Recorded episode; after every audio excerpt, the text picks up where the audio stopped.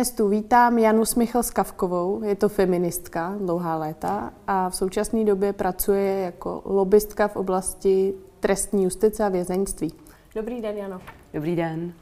Já jsem se vás chtěla zeptat, eh, když jste tak dlouho ta feministka, tak jak se to eh, z vašeho pohledu za ty léta vyvinulo tady v České republice? Myslím to vnímání vás jako ženy, která se bere za práva žen a mužů. Myslím si, že se dá u určitým pokroku mluvit, i když ten vývoj on není lineární. Občas je to tak jako dva kroky dopředu, jeden krok zpět. Takže jsou období, kdy mám pocit, že je to spíš v něčem třeba horší, pak zase období, kdy je to lepší. Jedna věc je, jaký je postoj eh, dejme tomu politiků, kteří samozřejmě jsou důležití, protože oni rozhodují o zákonech, které mají dopad na celou společnost. A druhá rovina je potom, jak, jak to je vnímáno ve společnosti. A tam si myslím, že částečný posun nastal, i když si myslím, že pořád feminismus je pro mě z nepochopitelných důvodů v Česku strašně nepopulární. Tomu nerozumím, proč to tak je. A vy jste byla nepopulární, vnímala jste to tak? Určitě. Já jsem dostávala spoustu mailů a komentářů na sociálních sítích, eh, kdy různě nebyly úplně nenávistné, byly spíš, dejme tomu, zesměšňující, znevažující, eh, že jsem určitě eh, sexuálně frustrovaná, bezdětná, svobodná, muže nenávidějící žena a tak. To bylo jako, jako standardní druh komentáře a vždycky v době, kdy jsem občas se vlastně mluvila v médiích, tak vždycky po nějakém výstupu se vždycky jako zvedla vlna tady těch, tady těch reakcí a člověk na to byl tak nějak zvyklý.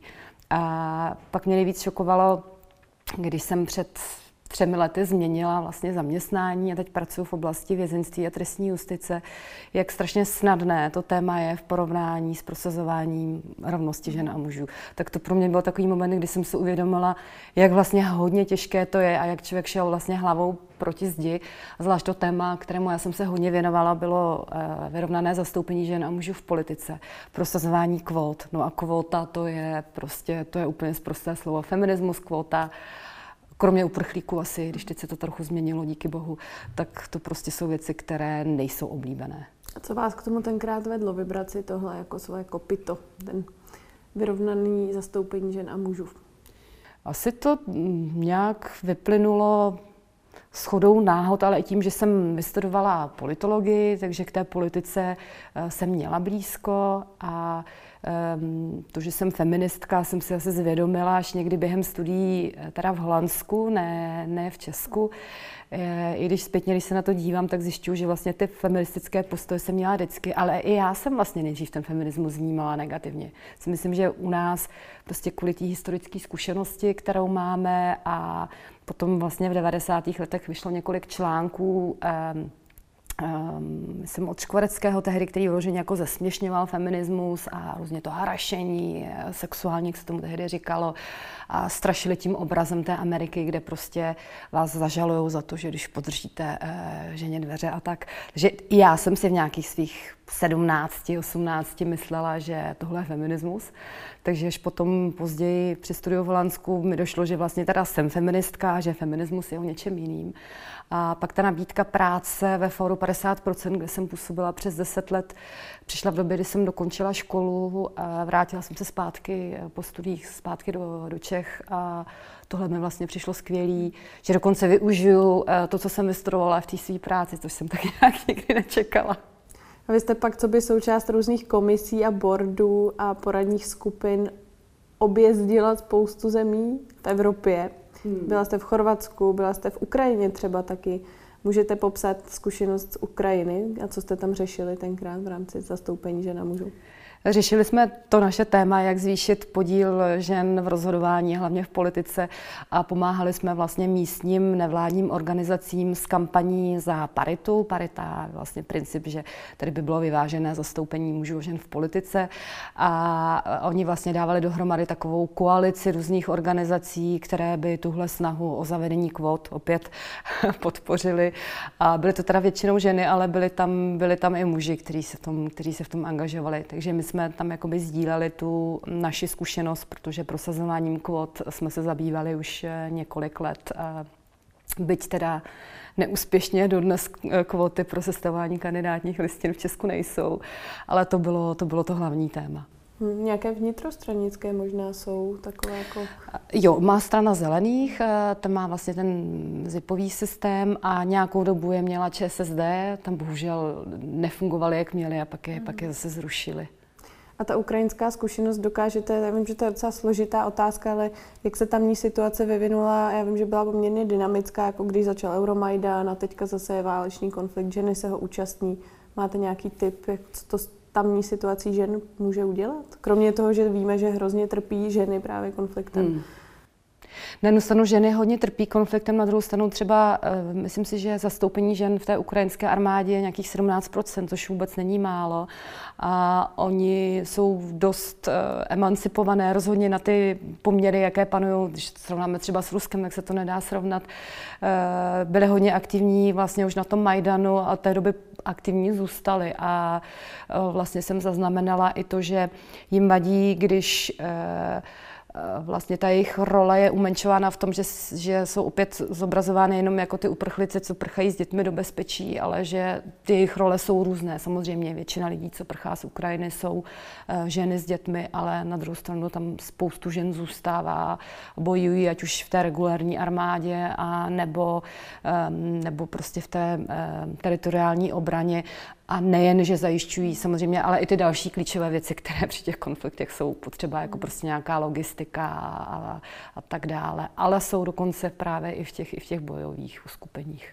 Jenom jsem si říkala, když jsem právě četla zprávy o tom, jak jsou ty ženy angažované, že mě hrozně mrzí, že sice můžou být, ale že na těch úrovních, kde právě se vyjednává o tom případném míru, prostě pořád nejsou.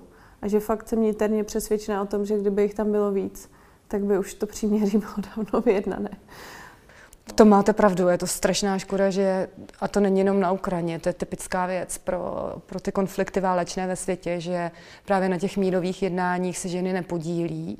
Na druhou stranu, co se všude osvědčuje, že v zemích, které prošly konfliktem, tak um, pak plošně jsou zaváděny právě kvóty pro zastoupení v politice, že na tu obnovu poválečnou se přišlo na to, že to je vlastně vůbec nejvíc stabilizující prvek, když se zvýší zastoupení žen. Takže i konzervativní země, eh, já nevím, včetně Afghánistánu, byť tam ta situace teď je zase mm. úplně jiná, tak byly časy, kdy tam byly zavedené kvóty jako standardní nástroj, které mezinár, který mezinárodní společenství využívá pro nějakou stabilizaci postkonfliktních zemích. Takže na to jako uklízení toho bordelu, když to řeknu Jasně. hodně lidově, tak tam se ženy osvědčují. Ale je škoda, že nejsou zapojeny už dřív právě v momentě, kdy, kdy se to vyjednává, protože jejich zkušenost je strašně cená a je v něčem samozřejmě jiná ta jejich perspektiva než, než perspektiva těch mužů.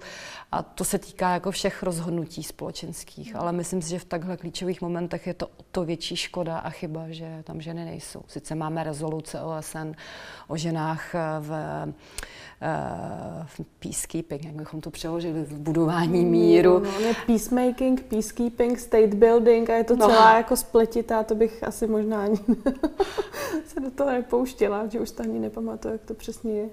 Já jsem se ještě chtěla zeptat na to, jak jste vlastně z téhle problematiky, která je složitá a získala jste si tam velkou odbornost, i tím prostě kolik let jste v tom byla angažovaná, kolik zemí jste procestovala, kde jako vy jste byla ve spoustě neziskovek v České republice, ve výborech eh, i při vládě České republiky. Co vás vedlo k tomuto téma opustit a přejít k tomu vězeňství? To byl osud. Já jsem uh měla potřebu ani ne tak změnit téma. Já jsem hlavně měla potřebu odejít z těch vedoucích pozic, protože jsem měla ředitelku ve fóru 50%, předsedkyni České ženské lobby a pak jako v několika těch poradních výborech a tak. A už jsem z toho byla unavená a řekla jsem si, že potřebuju zvolnit a nechci mít vlastně už ty manažerské pozice. Hmm. A tak jsem postupně z těch pozic odešla a říkala jsem si, že uvidím, co bude dál. A úplně náhodou jsem se potkala s ředitelkou Rubicon Centra, což je hmm. organizace, kde teď pracuju a tady zjistila, že vlastně tak přemýšlím, co dál tak mi nabídla práci. A já jsem zjistila, že vlastně to řemeslo, ten, ten lobbying, to prosazování těch systémových změn, i na jiné téma vlastně do toho člověk naskočí rychle, protože odbornost uh, má, mají moji, moji kolegové, nebo hlavně kolegyně v Rubikonu, které se tomu věnují 25 let. A já jsem měla zase tu zkušenost, jak prostě ty věci prosazovat, takže se to tak vlastně hezky dalo dohromady. A musím říct, že pro mě po těch letech je naopak strašně osvěžující věnovat se novému tématu, které pro mě je nové, můžu se spoustu nových věcí učit. A zároveň pro mě vždycky rovnost žena mužů byla součástí nějaké obecnější sociální spravedlnosti a sociální témata mě vždycky hrozně zajímaly. A třeba i v rámci toho ženského hnutí jsem hodně se zasazovala i o témata, jako já nevím, chudoba žen, eh, nebo právě osudy těch nejvíc znevýhodněných, jako já nevím, ženy v prostituci, ženy ve výkonu trestu právě.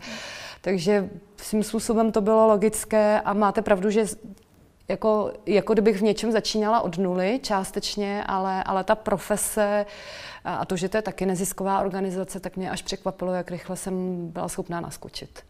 Když jste naskočila, tak jste naznačila, že vlastně co se týče toho lobbingu samotného, ty změny jdou prosazovat jaksi hladčej v tomto uh, tématu, no, v tom vězeňství. Tak jaké změny to jsou, které vy byste si nej, nejradši přála, aby byly implementovány a co se podařilo? No, eh, ono prosazovat ty změny a opravdu dosáhnout změn v téhle oblasti taky trvá hrozně dlouho, kdekoliv, když měníte systém, je to běh na dlouhou trať. Ale ty reakce, ať už veřejnosti nebo politiků, nejsou tak hrozně odmítavé, jako když jsme navrhovali ty změny v oblasti rovnosti žen a mužů. A o co my se hodně snažíme, je eh, snížit vůbec počty lidí, kteří u nás končí ve vězení, protože my máme vlastně čtvrtou nejvyšší míru uvěznění v celé Evropě. To znamená počet vězňů na 100 tisíc obyvatel. Eh, máme prostě hrozně moc lidí, kteří jsou ve vězení a vůbec by tam být nemuseli. A ty změny, které my se snažíme prosadit, jsou právě změny v trestním zákonníku, eh, které by nějak upravily to, že třeba člověk, který eh, opakovaně za drobnou krádež v dnešní době jde sedět třeba na několik let, tak aby se s ním z toho pracovalo jinak, abychom tyhle lidi nezavírali. Velká otázka pro mě je, jestli třeba nedekriminalizovat kriminalizovat určité trestné činy. Typicky neplacení eh, výživného je hrozný průšvih, že u nás eh, se výživné neplatí, ale nemyslím si, že řešením je eh, ty neplatiče zavírat, protože když nastoupíte do výkonu trestu, tak vaše příjmy klesnou zásadním způsobem a často ti lidi se naopak ještě více zadlužují, když, když jsou ve vězení a je samozřejmě tam pak funguje určité naštvání a ještě větší neochota a ty závazky plnit. Takže si myslím, že spousta lidí bychom s nimi měli pracovat jinak, jsou jiné nástroje v justici, než ten výkon trestu unětí svobody, který je hrozně drahý. Jeden den jen pobytu člověka ve vězení asi 1500 korun, máme 20 tisíc vězňů, tak mm-hmm. se to tak rychle nespočítám. je to hrozně moc peněz. Ty lidi to izoluje, eh, přetrhají si jejich vazby, eh, Často to pak vede k tomu, že se do toho vězení vrací znovu a znovu. U nás míra celoživotní recidivy je 70 jo, 7 z 10 se v průběhu života eh, do vězení vrací. Takže to jasně ukazuje, že je potřeba ty věci dělat jinak. A když se takhle celoživotně snažíte o změny a mnohdy jdete proti proudu, překonáváte překážky, jak si inherentně, pořád se to, pořád musíte jako bojovat za změnu systému tak prostě na ty bariéry, o kterých my se v tomhle pořadu, v tomhle podcastu pořád bavíme, máte na denním pořádku. A mě zajímá teďka jenom vaše osobní strategie, jak se vlastně motivovat, jak uh, nepropadat do deprese z toho, že třeba věci jdou pomalu, nebo uh, předcházet vyhoření a tak, jaké máte takové na sebe osvědčené nástroje? Jednak si myslím, že je fajn, když se podaří i něco jenom hrozně malého, tak, eh, tak se z toho umět radovat a nečekat, že ty změny přijdou rychle.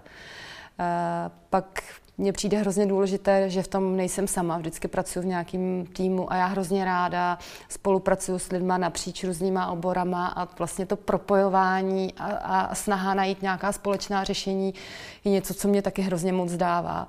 Proto vlastně, jak vlastně v tom ženské hnutí, tak teď eh, v oblasti toho vězenství působím i v těch střešních eh, organizacích, v těch sítích A to mě třeba taky hrozně těší, když se podaří vytvořit nějaký nový partnerství, nějaká nová spolupráce. My třeba máme teď eh, společný projekt přímo s vězenskou službou, kontaktní místa pro vlastně online návštěvy eh, mezi, eh, mezi rodinami a jejich příbuznými ve vězení pro lidi, kteří třeba nemají potřebnou techniku, aby si to nemohli zajistit sami. Takže myslím si, že jednak nemít přehnaná očekávání, umět se radovat z těch malých úspěchů a nebýt nebýt, nebýt na to sama. A ještě se vás zeptám na ten moment reakcí okolí, na vaši práci. Jak je přijímaný ten aktivismus váš, vašim, asi už kolem sebe máte lidi, kteří vás dobře znají a vědí, co děláte, ale dokážete popsat, jaký to je po někomu jinému to vysvětlovat, co vlastně děláte? No někdy už je z toho člověk unavený. Hlavně, když jsem profesně teda se věnovala té rovnosti žena mužů, tak někdy se přiznám, že už jsem, že už jsem nechtěla znova prostě po po tisící absolvovat stejnou, stejnou diskuzi a proč tady nezavedem kvóty pro blondýny a pro plešatý a, a podobně. A na druhou stranu eh, já diskutuju ráda s lidma a takže hodně se mi to prolíná, ano, lidi jako i na té osobní eh, rovině se mnou o těch věcech hodně chtějí diskutovat a tuhle nálepku mám. A já se na druhou stranu myslím, že člověk i v tom, v tom osobním může ty věci tak nějak jako trošku nenásilně posouvat a aspoň lidi donutit třeba přemýšlet. A mně se často stalo, že jsem třeba v nějaké skupině byla jediná s tím jiným názorem a není to, není to příjemný a, a říkám, byly situace, kdy jsem prostě jela na nějakou eh, oslavu na víkend a teď to tam na mě zase někdo vybalil a čekal, že bude celá diskuze o kvótách. Já jsem řekla, ne, dneska, dneska prostě, sorry, dneska se o tom bavit nechci. Takže umět, umět si to uhájit, to svoje komfort, ten svůj komfort občas je potřeba, že? tak moc děkuji za rozhovor. Já moc děkuji za pozvání.